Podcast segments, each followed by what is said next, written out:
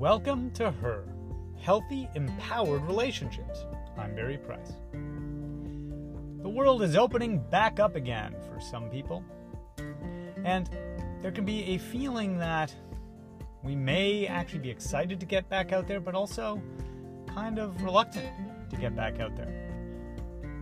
Yes, I mean in dating, but I also just mean in general.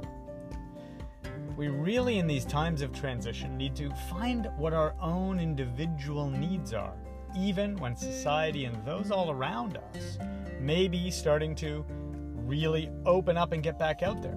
More people wanting to see each other socially, more people talking about getting out there and dating and meeting. What feels right to you right now? You know, we end up with a relationship that doesn't work when we do what doesn't serve us, because we overrule what we really need in favor of what we think we should be doing.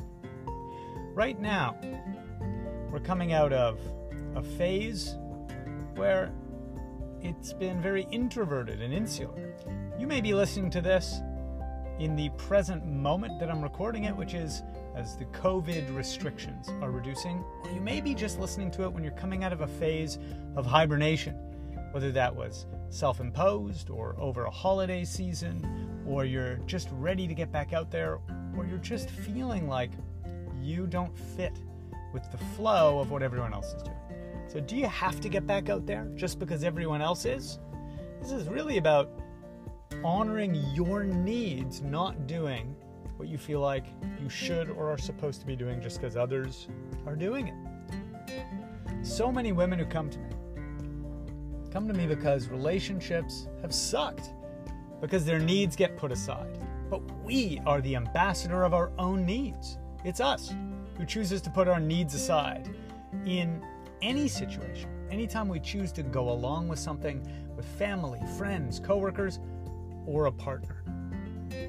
So it is up to you to know what you really need. Do you really want and need to get out there again and start meeting more people face to face? Do you want to put your profile up on a dating app? Do you feel like you just need a little more time to do this transition gradually, coming out of your shell that you may have been in, whether it was, again, for some sort of quarantine or for some self-imposed emotional healing quarantine that you may have been in? Sometimes after a divorce or a difficult relationship, we take time where we isolate a bit from the dating world or the socializing world until we feel healed enough. But I can say this. Sometimes we stay stuck too long in our isolation because we haven't paid enough attention, we haven't confronted our fears and done the healing work around wounds. So if you have any reluctance or resistance against starting to meet and date again, or just get back out there and open your life up and open yourself up again, we don't want it to be fear-based. Anything that comes from fear doesn't end well. It's not a healthy intention. Fear keeps us stuck in life, and then we start to feel bad in different ways. Avoiding being disappointed by a crappy date? Well, loneliness eventually builds up and feels crappy in a very different way. That's draining and takes our confidence. Ultimately, we want to be willing to do what serves us. So let me just ask you today, what do you individually need most right now?